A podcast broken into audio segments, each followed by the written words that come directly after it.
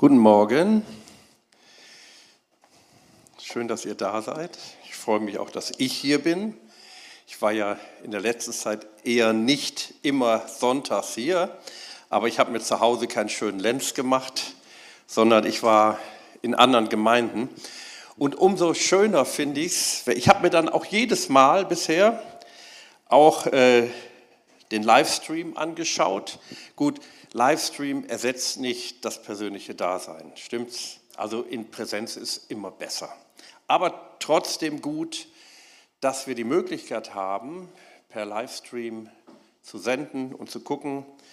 Und ich fand es immer toll. Egal wer die Verantwortung hatte, egal wer gepredigt hat, ich fand es wirklich richtig gut. Ihr Lieben, heute ist Ostern oder besser gesagt das Auferstehungsfest. Kannst du mal bitte, Lisa, die Folie uns zeigen? Und das Thema heißt, erfahre das neue Leben, erfahre das neue Leben. Es geht ja um Erfahrung und in der Vision unserer Gemeinde, da heißt es ja auch, es fängt an mit, wir erleben Gott. Wir dürfen Gott erleben. Ostern oder durch die Auferstehung, ich benutze lieber das Wort Auferstehung, Ostern ist etwas grundlegend Neues entstanden. Und zwar ist Jesus wahrhaftig, tatsächlich und auch leibhaftig von den Toten auferstanden. Amen. Also er ist körperlich von den Toten auferstanden. Manchmal habe ich das so gehört, ja, er lebt in seinen Taten weiter und so. Ja, das tun wir alle irgendwo. Das wäre zu wenig.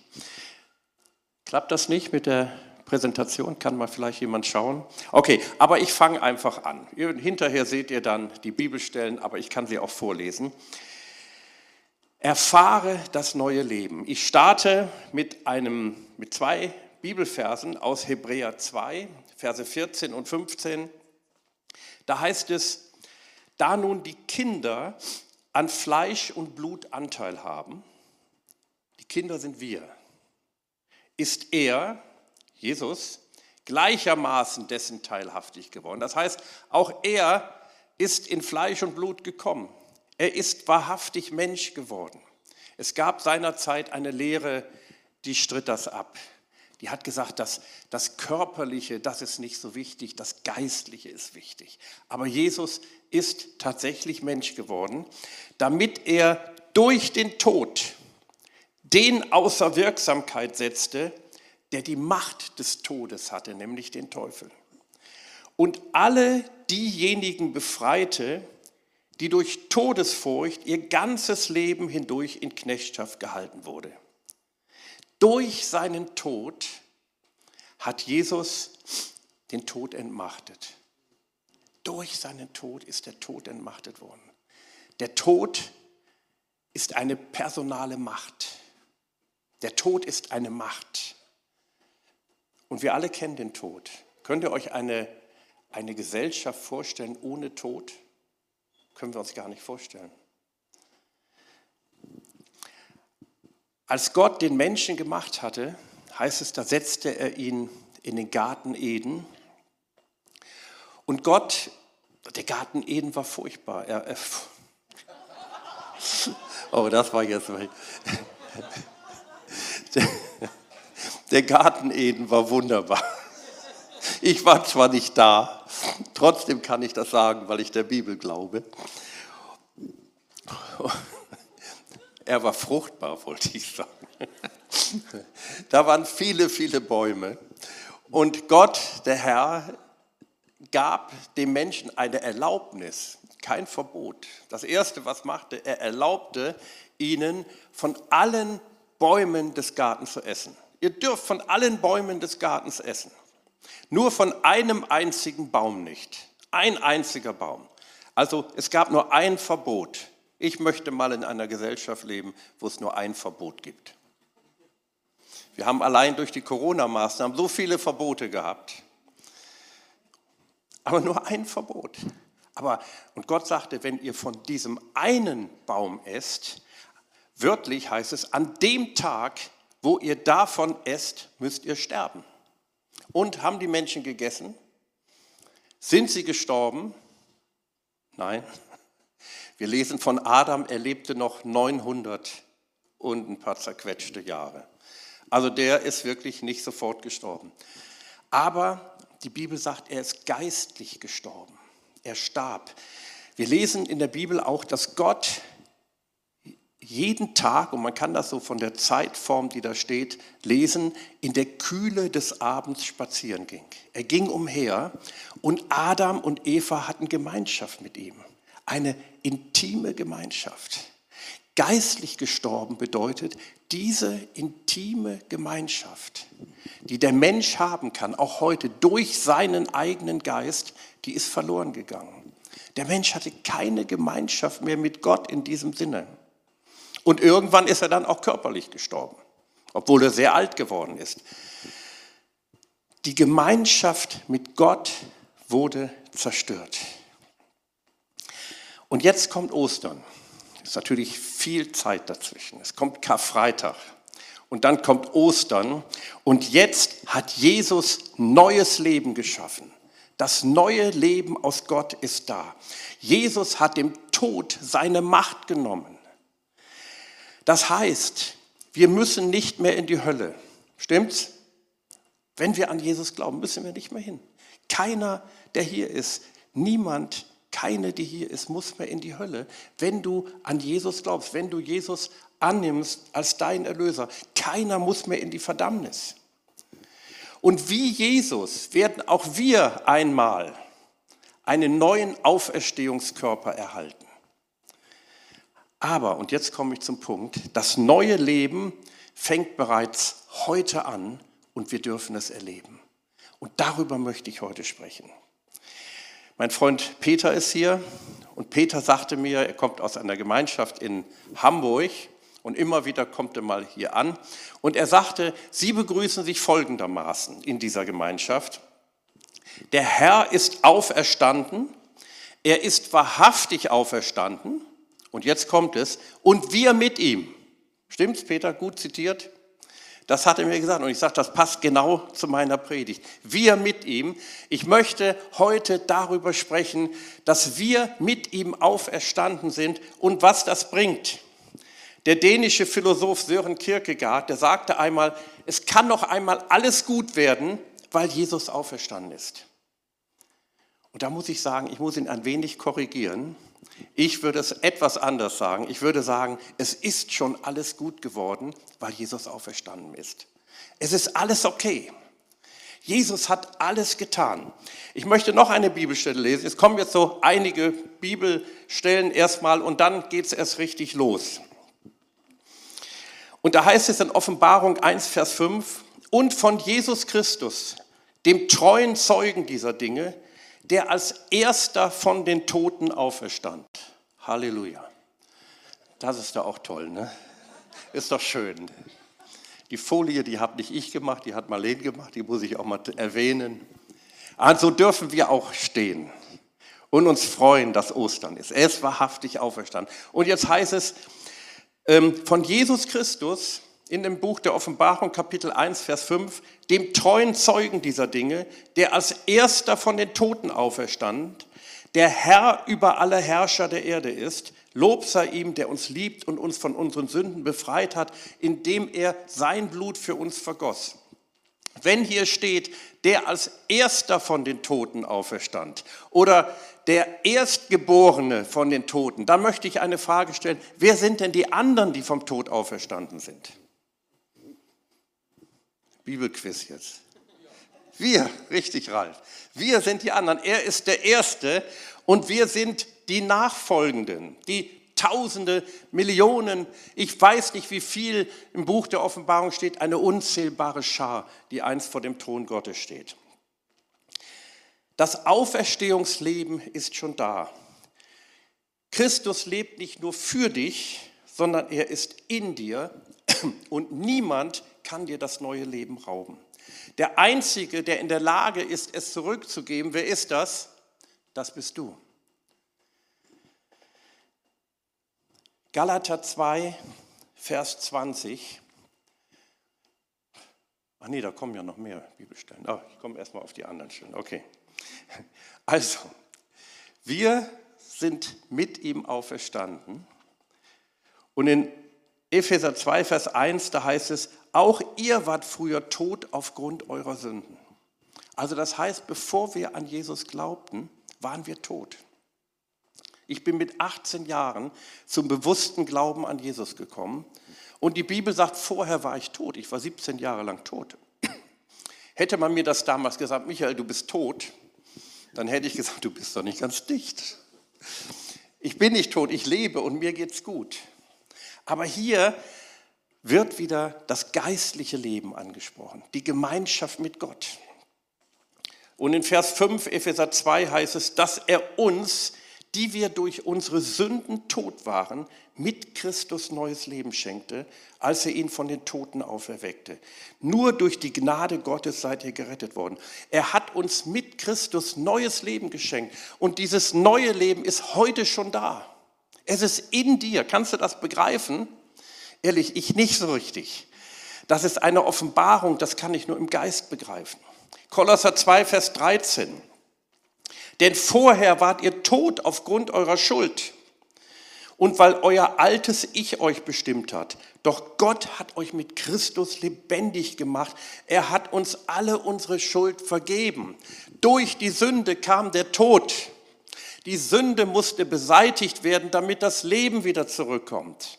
Es sagte mal jemand, Erlösung. Jesus hat uns am Kreuz erlöst. Was ist das? Erlösung ist Sündenfall rückwärts. Das heißt, du kommst wieder in den Zustand hinein, den Gott ursprünglich für dich vorgesehen hat. Und darin dürfen wir heute leben und das müssen wir wissen. Galater 2, Vers 20. Das ist die Bibelstelle, die jetzt nicht kommt. Kannst du mal bitte einmal drücken, Lisa? Okay. Da sagt der Apostel Paulus, von sich selbst. Ich lebe, ich lebe, aber nicht mehr ich selbst, sondern Christus lebt in mir. Nicht mehr ich selbst, aber Christus lebt in mir. Ich lebe also mein Leben in diesem irdischen Körper im Glauben an den Sohn Gottes, der mich geliebt und sich selbst für mich geopfert hat. Paulus beschreibt dieses Leben als etwas grundlegend Neues. Unser Körper bleibt unter der Gesetzmäßigkeit der alten Schöpfung, der gefallenen Schöpfung. Stimmt's? Ey, das merken wir alle.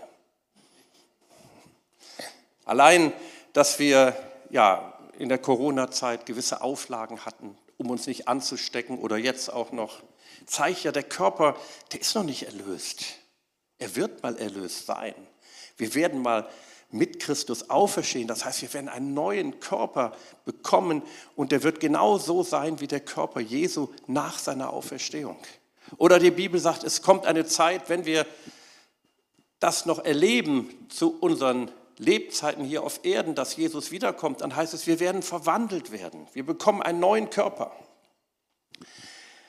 Und jetzt noch diese wunderbare Stelle, das ist einer der stärksten Bibelstellen des gesamten Neuen Testaments. Da sagt der Apostel Paulus also, daher, wenn jemand in Christus ist, ich finde diesen Ausspruch so gut, in Christus zu sein, so ist er eine neue Schöpfung. Das Alte ist vergangen, siehe, Neues ist geworden. Wir leben in dem Neuen. Wir haben von Gott einen neuen Geist erhalten. Wir haben von Gott die Fähigkeit erhalten, mit Jesus eine intime Beziehung zu leben. Wirklich ihn zu erleben. Er ist nicht, er ist nicht mehr weit weg, sondern er ist hier. Und jetzt möchte ich über drei Punkte sprechen. Ich hoffe, ich schaffe das noch. Der erste Punkt, das heißt, kannst du bitte nochmal, Lisa, irgendwie funktioniert das nicht. Der erste Punkt heißt, das neue Zentrum unserer Person das neue Zentrum unserer Person. Es geht um unsere neue Identität als neugeborene Menschen. Wir, be, wir benutzen ja manchmal den Begriff wiedergeboren. Kennt ihr den? Wir sind wiedergeboren. Was bedeutet das? Wiedergeboren. Jesus hat mal mit einem einem Theologen gesprochen namens Nikodemus, der hat das nicht geschnallt. Kommt da nachher noch drauf. Das bedeutet, dass das, was in uns gestorben ist, also im Menschen, ganz am Anfang, als er gesündigt hat, wiedergeboren wird. Ganz einfach. Es wird wiedergeboren. Das, was tot war, wird wiedergeboren. Was ist denn wiedergeboren? Ja, unser Geist, der gestorben ist. Er wird wiedergeboren. Dadurch, dass Jesus neues Leben geschaffen hat. Dadurch wurde auch der Geist in uns neu geboren. 1. Thessalonicher 5, 23. Er selbst aber, der Gott des Friedens, heilige euch durch und durch und euer ganzes Wesen, der Geist, die Seele und der Leib, möge untadelig bewahrt werden bei der Wiederkunft unseres Herrn Jesus Christus. Die Erneuerung des Menschen beginnt damit, dass Gott auf das Herz des Menschen zielt, auf sein Inneres, auf sein Geist. Es bekommt eine neue Gesetzmäßigkeit. Und der Geist soll auf meinen Verstand, auf meinen Willen, auf meine Gefühle, auf meinen Körper und auf meine Beziehung einwirken. Die Veränderung beginnt also innen, stimmt's? Manchmal hätten wir so gern, dass die Veränderung von außen kommt, aber sie kommt von innen. Wenn du hier hinkommst zum Gottesdienst, erwartest du vielleicht, dass was Fantastisches geschieht. Das sollen wir auch. Aber eigentlich hat Gott alle Voraussetzungen schon gegeben. Es ist schon da in uns. Manchmal erwarten wir es von außen. Manchmal sagen wir, ja, der Prediger, der Pastor, der muss heute eine tolle Predigt predigen, damit dann bei mir irgendwas geschieht. Oder die Lobpreisgruppe, die muss heute besonders gut dienen, weil ich möchte was erleben. Und der Herr sagt zu dir, ey, du hast alles schon in dir, bring es mit, bring es mit. Es fängt innen an, es fängt in uns an. Jeremias 31, 33. Der Prophet Jeremia, der hatte, ja, man kann sagen, eigentlich keine gute Botschaft von Gott.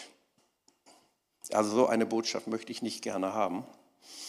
Ihm wurde nämlich gesagt, sprich zu dem Volk, es wird ein Gericht kommen. Das Volk Israel, wenn es nicht umkehrt zu Gott, wird in die babylonische Gefangenschaft geführt werden, unter einen mächtigen Feind, der es bedrücken wird, 70 Jahre lang. 70 Jahre lang wird es euch nicht gut gehen, sagt er. Es sei denn, ihr betet für die Stadt, in der ihr lebt, dann wird euch der Segen, der in diese Stadt kommt, durch euer Gebet wieder auf euch zurückfallen. Aber ihr werdet nicht in eurem Land bleiben. Und dann hatte der Prophet Jeremia aber auch eine positive Botschaft. Auf einmal fängt er an, über den neuen Bund zu sprechen, den neuen Bund, den Gott schließen möchte mit seinem Volk. Und er sagt, dies ist der neue Bund, den ich an jenem Tage mit dem Volk Israel schließen werde, spricht der Herr. Ich werde ihr Denken mit meinem Gesetz füllen, also mit der Tora, mit der Weisung Gottes und ich werde es in ihr Herz hineinschreiben. Und ich werde ihr Gott sein und sie werden mein Volk sein. Ich werde mein Gesetz in ihr Herz hineingeben. Also das Gesetz ist nicht mehr außen auf Steintafeln geschrieben, eingraviert und das Gesetz sagt nicht mehr so, das musst du tun, was hier auf dieser Tafel geschrieben steht. Und wenn du das nicht tust, dann musst du sterben. Ja, so steht es im Gesetz. Und jetzt sagt der Prophet Jeremia, der so viel Gericht verkündigte, es kommt aber die Zeit, da werde ich das Gesetz in euer Herz hineingeben, da werde ich euer Herz total verändern. Das ist der neue Bund. Das ist Ostern geschehen, weil Christus in uns hineinkommt. Noch eine Bibelstelle, Lisa, kannst du noch mal bitte drücken? Hesekiel 36, 25 bis 27. Da spricht der Prophet Hesekiel, der ein Zeitgenosse von Jeremia war, eigentlich genau das Gleiche. Und er sagt, dann, also wenn der neue Bund kommt, dann gieße ich reines Wasser über euch aus und ihr werdet rein sein. Von allen euren Unreinheiten und von allen euren Götzen werde ich euch reinigen. Und ich werde euch ein neues Herz geben und euch einen neuen Geist schenken.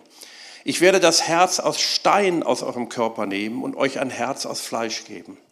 Und ich werde euch meinen Geist geben, damit ihr nach meinem Gesetz lebt und meine Gebote bewahrt und euch danach richtet. Das Herz aus Stein werde ich wegnehmen. Das ist wieder das Gesetz auf Steintafeln geschrieben. Und ich werde das Gesetz in euch geben. Hunderte Jahre später, 650 Jahre später, spricht der Herr Jesus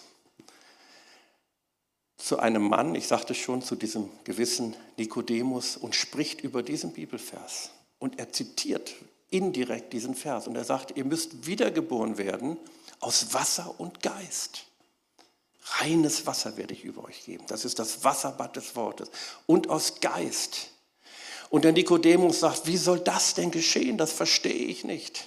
Und da sagt Jesus zu ihm, du bist der Lehrer Israels und verstehst das nicht. Eigentlich müsstest du es verstehen. Im Propheten Hesekiel steht es geschrieben. So, und jetzt möchte ich mit euch gerne die Qualität des, Neues, des neuen Lebens mit euch anschauen. Die Qualität des neuen, des neuen Lebens. Schauen wir uns mal an, was dieses neue Leben in uns bewirkt.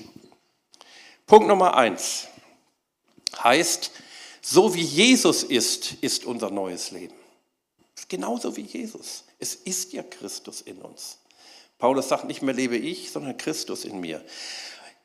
In uns lebt nicht nur ein Teil Gottes, so die fernöstlichen Religionen, die sagen ja, ja, in dir lebt ein göttlicher Funke und du musst den entwickeln durch Yoga, durch Meditation und durch irgendwelche Übungen, die es so gibt. Und das ist falsch. In Christus sagt die Bibel, lebt die ganze Fülle der Gottheit leibhaftig. Und dieselbe Fülle lebt in uns. Ihr seid in Christus zur Fülle gebracht, heißt es. Die ganze Fülle Gottes ist in dir angelegt. Es ist da, es ist dir geschenkt worden. In dir lebt Gott. Kannst du das begreifen? Jesus sagt, ich bin das Licht der Welt. Dann sagt er aber auch, ihr seid das Licht der Welt. Und er sagt, eigentlich seid ihr, wie ich bin. Und wir nennen uns ja auch Christen. Man mag das ja nicht so sagen, aber eigentlich heißt es Christusse. Also so wie Christus. Gehen mit der gleichen Salbung wie Jesus. Zweiter Punkt. Das neue Leben verschafft in mich auf. Denn ich muss mich nicht mehr daran orientieren, was andere von mir halten oder wie es mir im Moment geht. Das schafft Depressionen und Unsicherheit. Aber Christus in mir ist meine neue Identität, unabhängig von meinem derzeitigen Ergehen. Manche sagen ja, wie geht's dir? Und er sagt ja, den Umständen entsprechend. Also nicht so gut. So wie die Umstände sind, geht es mir auch. Aber eigentlich soll es uns anders gehen. Christus in mir gibt mir meinen eigentlichen Wert. Er gibt mir Sicherheit. Er gibt mir meinen Wert und Autorität, egal was die Leute von mir sagen. Ich bin nicht mehr abhängig von dem, was die Leute sagen, weil Christus in mir lebt. Ich war mal, ist schon sehr lange her, auf einer Konferenz, die ist von verschiedenen Gemeinden oder Gemeindeleitern oder wer auch immer das war, organisiert worden.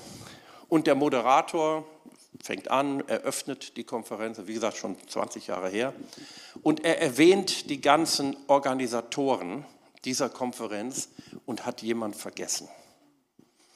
Ihr glaubt nicht, was dann los war, weil er nicht erwähnt wurde, weil er nicht gewürdigt wurde. Er hat es einfach vergessen, irgendwie, keine Ahnung warum. Aber Christus lebt in uns, ist doch egal. Du weißt, wer du bist. Du bist ein Überwinder. Du bist nicht mehr abhängig von dem, was die Leute sagen, was die Leute denken oder was die Leute nicht sagen. Viele Leute, auch Christen, haben ein gebrochenes Selbstbewusstsein. Aber Christus in dir ist etwas völlig Neues. Er gibt dir Selbstbewusstsein und Kraft. Das ist nicht abhängig von deinem sozialen Gepräge. Christus in dir verändert manchmal dein ganzes Äußeres, deine Körperhaltung. Ich hatte mal einen Freund, schon sehr lange her, kurz nachdem ich zum Glauben an Jesus gekommen war. Er war etwas länger gläubig als ich, aber auch nicht so viel länger. Und der ging immer so, ich mache euch das jetzt mal vor. Das ist leicht, vielleicht leicht karikiert, aber vielleicht auch gar nicht. Also er ging so, so.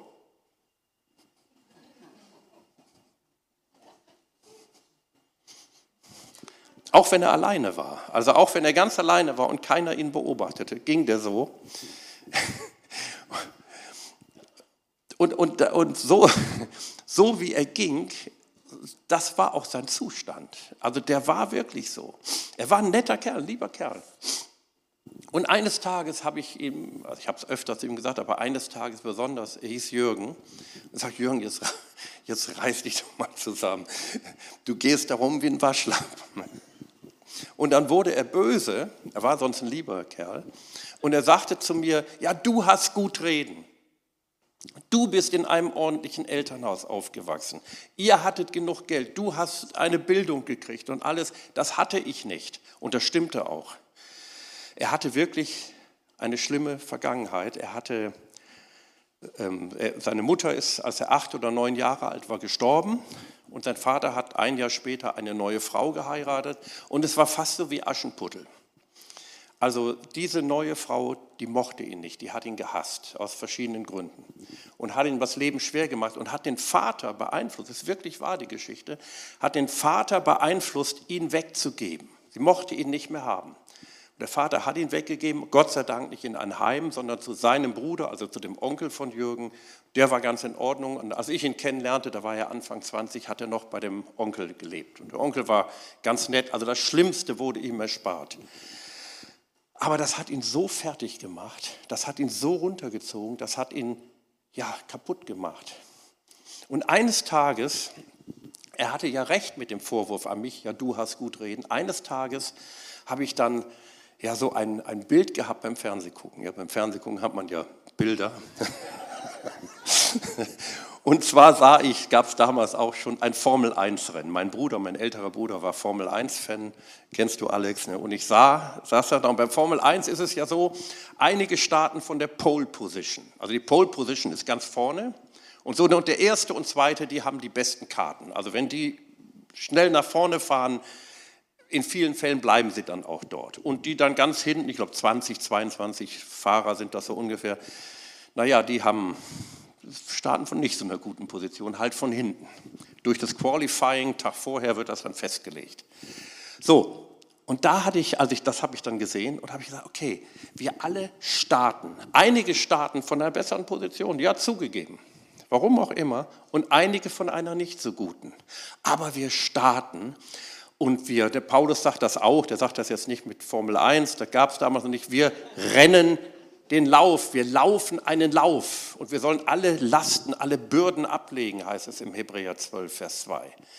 Und wir schauen nach vorne. Paulus sagt, ich schaue nach vorne, ich vergesse, was da hinten ist und ich strecke mich aus nach dem, was vor mir liegt, hin zu dem Kampfpreis der himmlischen Berufung in Christus Jesus. Das heißt, wir schauen nach vorne.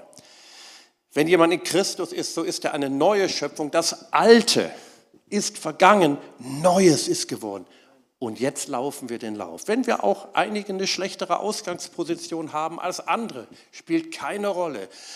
Christus ist in dir, alles ist möglich. Der nächste Punkt heißt, das neue Leben gibt mir Autorität. Wir haben Autorität als Christen.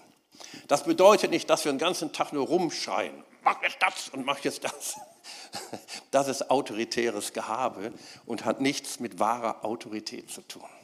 Wir haben Autorität. Jesus hat gesagt, ich habe euch Vollmacht gegeben, auf Schlangen und Skorpione zu treten, über alle Macht des Feindes, über alles, was der Teufel in unserem Leben bewirken möchte und auch tatsächlich tut. Aber ich habe Autorität, die habe ich schon. Dafür muss ich nicht beten, die ist schon da. Warum?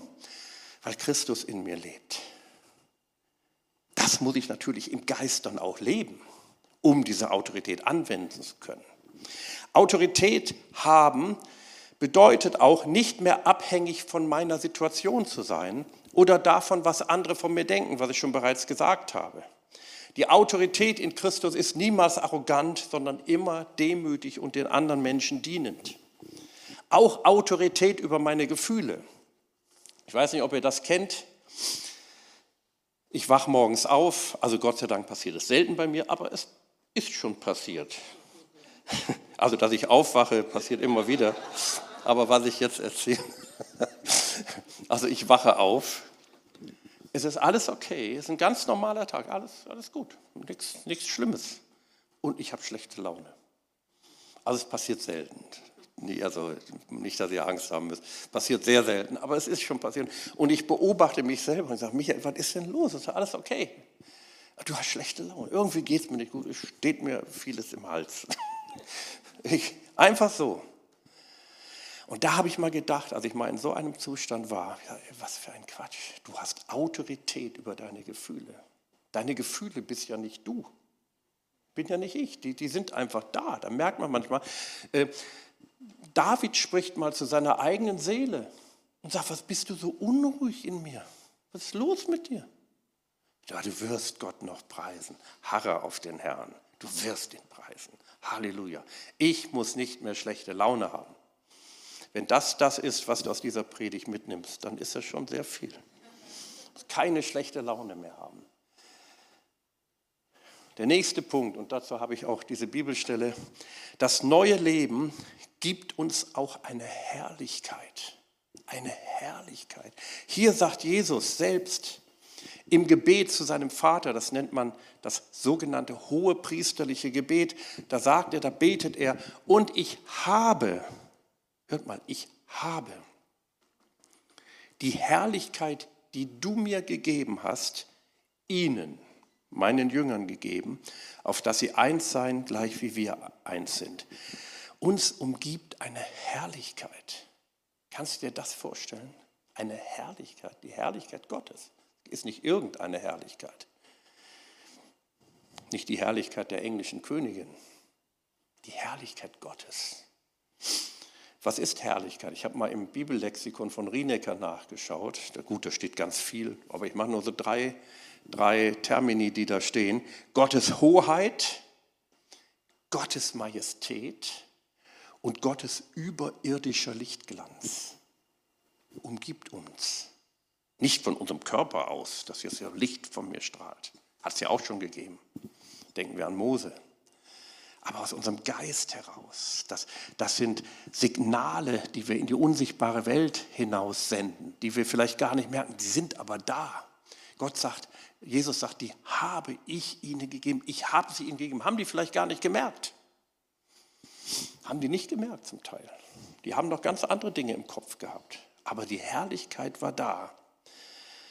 Und hier steht auch, wir sagen ja oft, ich habe selber, glaube ich, schon gesagt, durch die Einheit kommt die Herrlichkeit. Und aufgrund dieser Bibelstelle muss ich dieses Wort revidieren. Das steht nämlich andersrum. Durch die Herrlichkeit, die Gott uns gegeben hat, kommt die Einheit.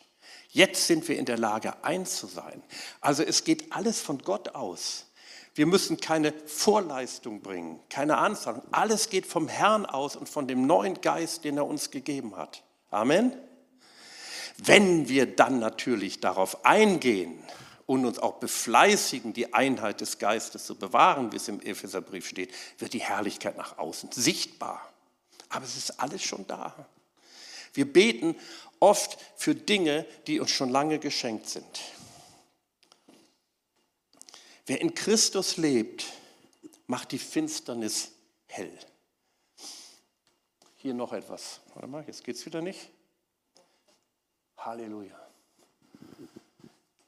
Ich habe früher geglaubt, so in den ersten Jahren meines Glaubens, nee, in den ersten Monaten, dann wurde ich eines Besseren belehrt dass wenn man gläubig ist, dass es, dann, dass es einem dann immer gut geht und man keine Anfechtungen mehr erleidet. Es geht uns einfach gut.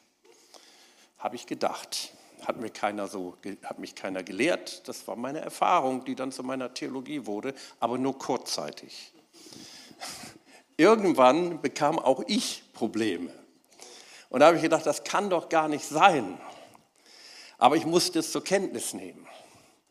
Und ich war schon früher einer, der dann in der Bibel geforscht hat, wie kann das denn angehen? Und da habe ich tatsächlich gelesen, dass der Apostel Paulus sagt, wir müssen durch viele Bedrängnisse in das Reich Gottes eingehen. Das war nicht so schön. Aber wir dürfen dann Licht sein. Glückselig oder glücklich sind, glücklich zu nennen sind die Menschen, deren Stärke in dir liegt und in deren Herzen gebahnte Wege sind. Ja, das sind wir Gläubigen. Das bist du, wenn du an Jesus glaubst. Und das kannst du heute werden, falls du noch kein Ja zu Jesus gesagt hast. Wenn sie, solche Menschen, ich betone das jetzt extra mal anders, durch das Tränental wandern, dann machen sie es zu einem Quellort. Ja, sogar der Frühregen bedeckt es mit Segen. Das neue Leben ist stärker als alles andere, als jede Finsternis. Wir haben vor zwei Wochen, Montag, also morgen, vor zwei Wochen, haben wir hier über Zoom, also über Internet, Kontakt gehabt zu einer Gemeinde in der Ukraine.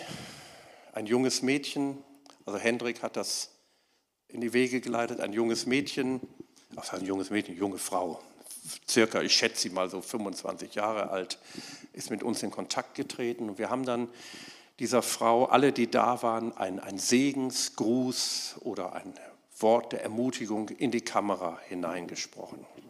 Ich fand das unwahrscheinlich stark.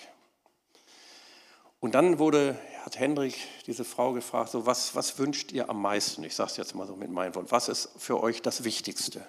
Und da hat sie tatsächlich gesagt, dass wir, sie, sie brauchen ja vieles, dass wir Weisheit bekommen, mit den Menschen zu sprechen, die uns fragen, also Menschen in der Welt, warum lässt Gott das zu? Ich sage es jetzt mal mit meinen Worten.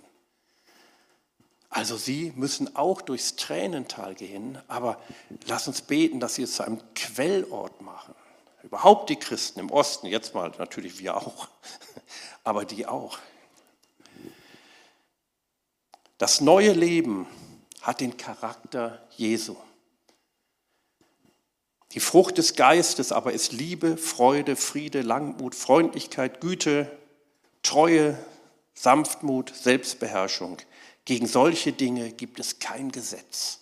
Also hier ist das Gesetz von Mose gemeint. Kein Gesetz. Warum? Weil diese neunfache Frucht, es sind ja nicht Früchte, es ist Frucht, Einzahl, ist der Charakter Jesus. So war Jesus. Und wenn das in uns lebt und es lebt in uns, es ist in uns, brauchen wir kein Gesetz. Weil wenn Liebe da ist, sagt Jesus selber, es ist das höchste Gesetz, mehr braucht ihr nicht. Wenn ich die, den anderen liebe, dann brauche ich kein Gesetz mehr, was mir sagt, du darfst ihn keine auf die Rübe hauen. Mache ich ja nicht, ich liebe ihn ja. Braucht mir keiner sagen. Meine Kinder streichel ich. Gut, jetzt sind sie schon groß, Tabea läuft weg, aber meine Enkelkinder, weil ich sie liebe. Da brauche ich kein Gesetz. Frieden, Frieden.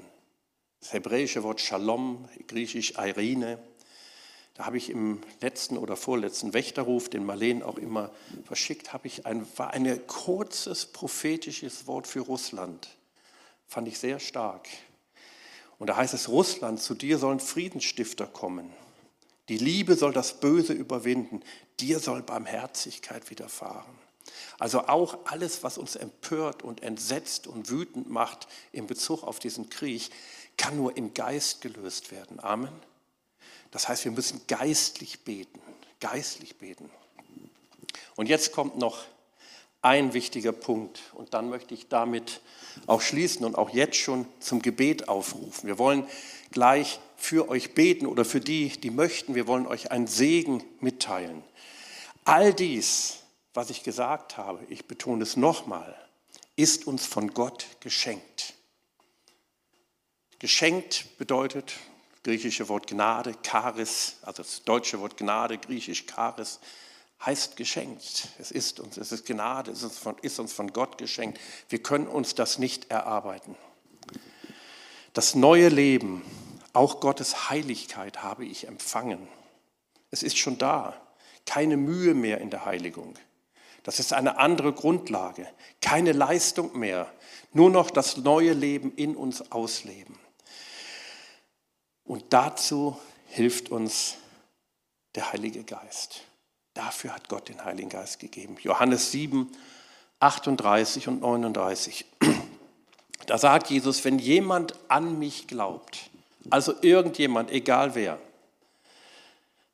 werden aus seinem Inneren, hier haben wir es wieder, das Innere, das neue Leben fängt innen an, aus seinem Inneren wie es in der Schrift heißt, Ströme von lebendigem Wasser fließen. Ströme. Er sagte das im Hinblick auf den Heiligen Geist, den die empfangen sollten, die an Jesus glaubten. Der Geist war zu jenem Zeitpunkt noch nicht gekommen, weil Jesus noch nicht in seiner Herrlichkeit offenbart worden war. Inzwischen ist er in seiner Herrlichkeit offenbart worden. Und das Erste, was er gemacht hat, hat er selber gesagt, er wird den Geist senden. Ich werde den Vater bitten und der Vater wird euch einen anderen Beistand geben. Und der bleibt bei euch in Ewigkeit. Wenn Jesus den Vater bittet, was meint ihr, wird der Vater das machen? Klar, er hat den Heiligen Geist gesandt. Und der Heilige Geist soll aus uns herausströmen. Aus uns allen, weil er ist in uns. Etwas geht aus dir aus. Christus fließt aus uns heraus. Du vermagst alles in Christus. Jeden Tag in deinem Leben möchte Christus aus dir herausfließen. Zum Schluss noch ein Beispiel, ganz einfaches Beispiel. Völlig einfaches, man kann fast sagen belangloses und doch wichtiges. Ich stehe an der Kasse bei Aldi oder Lidl, weiß ich nicht mehr. Ist eine Schlange, sieben, acht Leute stehen da. Gut, muss man halt warten. Ist also, ich habe es aber eilig, wie, wie fast immer. naja gut, ich stehe dann natürlich, warte, jeder ist ja dran, wie er dran ist. Und auf einmal drei Leute vor mir fängt die Kassiererin an mit einer alten Omi irgendwas zu reden. Ja, und das und das und erzählen sich ihre Lebensgeschichte. Und ich bin in Eile. Ich bin kurz davor zu sagen, so jetzt macht doch mal hin. Und ich habe komische Gedanken in Bezug auf die Frau an der Kasse, und diese ältere Dame, weil sie halt so lange machen. Warum muss man da auch über seine Lebensgeschichten erzählen? Viele andere standen auch hinter mir. Und auf einmal kommt der Gedanke, es ist was ganz völlig Einfaches. Fang an, für sie zu beten und sie zu segnen. Vielleicht stehst du deshalb hier. Und dann fange ich an, für die Kassiererin zu beten. Und denke, auf einmal kommt mir, ey, die sitzt den ganzen Tag, jeden Tag da und muss sich vielleicht auch von Kunden wie mich, ich habe es ja nicht getan, aber ich hatte es fast so auf der Zunge, anmachen lassen. Und wer weiß, was das für eine Oma ist. Die ist einsam, die sitzt da und freut sich, wenn sie mal einen kleinen Plausch hat. Habe ich gesagt, danke Herr, dass es nicht auf mich zutrifft. Ich habe Gemeinschaft, mir geht's gut. Ich habe viele Menschen, die ich kenne, tolle Menschen zu Hause und in der Gemeinde und segne die beiden und die Atmosphäre verändert sich, zumindest bei mir. Mir kam es aber so vor, als die Atmosphäre, als ob die Atmosphäre sich im ganzen Markt verändert. Merkt ihr etwas? Christus ist in uns. Lassen wir es raus. Bei ganz einfachen Dingen. Natürlich auch bei anderen, wie im Krieg, was ich euch kurz geschildert habe. Amen. Amen. Jetzt möchte ich gerne für euch beten und ich, Alex wird dann nachher gleich noch was dazu sagen und wir sagen jetzt schon, wir möchten wirklich, es geht ja um erfahre das neue Leben, das ist heute auch erfahrt, wenn Heilung gewünscht wird, wenn irgendetwas, irgendwelche Defizite in eurem Leben sichtbar werden, wenn du durch das Tränental gehst, dann machen wir es heute zu einem Quellort durch Christus in uns. Amen. Ich bitte euch aufzustehen und nachher bieten wir noch nach dem Livestream dann auch Gebet für alle an, für jeden, der möchte. Herr Jesus, danke für das, was du am Kreuz getan hast, Herr. Danke, Herr, für das neue Leben. Danke für den neuen Geist, den du uns geschenkt hast, Herr. Herr, das ist so eine wunderbare Wirklichkeit, die wir wissen dürfen und die wir auch begreifen dürfen. Trotzdem ich manchmal sage, es ist kaum zu begreifen, aber es ist wahr. Du lebst in uns. Du, Herr Jesus, lebst in uns. In uns drin bist du. Durch deinen Heiligen Geist, den du extra deshalb gesandt hast, den du hier in uns hinein gesandt hast, der für alle Menschen da ist. Herr, danke, dass viele von uns, vielleicht alle, weiß ich nicht, das angenommen haben in ihrem Leben. Und ich bitte dich, Herr, dass wir das wirklich immer wieder, immer wieder neu alle erleben, Herr dass wenn wir, wenn wir irgendwo sind, egal wo, dass wir dieses neue Leben fließen lassen. Wenn es im Supermarkt an der Kasse ist, aber auch in anderen Dingen. Auch wo es noch viel wichtiger ist, Herr. Darf dieses neue Leben aus uns herausfließen. Herr, das ist auch eine Osterbotschaft. Das ist eine Botschaft der Auferstehung. Herr, und ich bitte jetzt schon für jeden, der hier ist, Herr, für jede, die hier ist, die dich noch nicht kennengelernt hat als den Erlöser, als den Spender des neuen Lebens, Herr, dass jeder dich heute kennenlernt, Herr. Und dafür danke ich dir im Namen Jesus. Amen. Amen.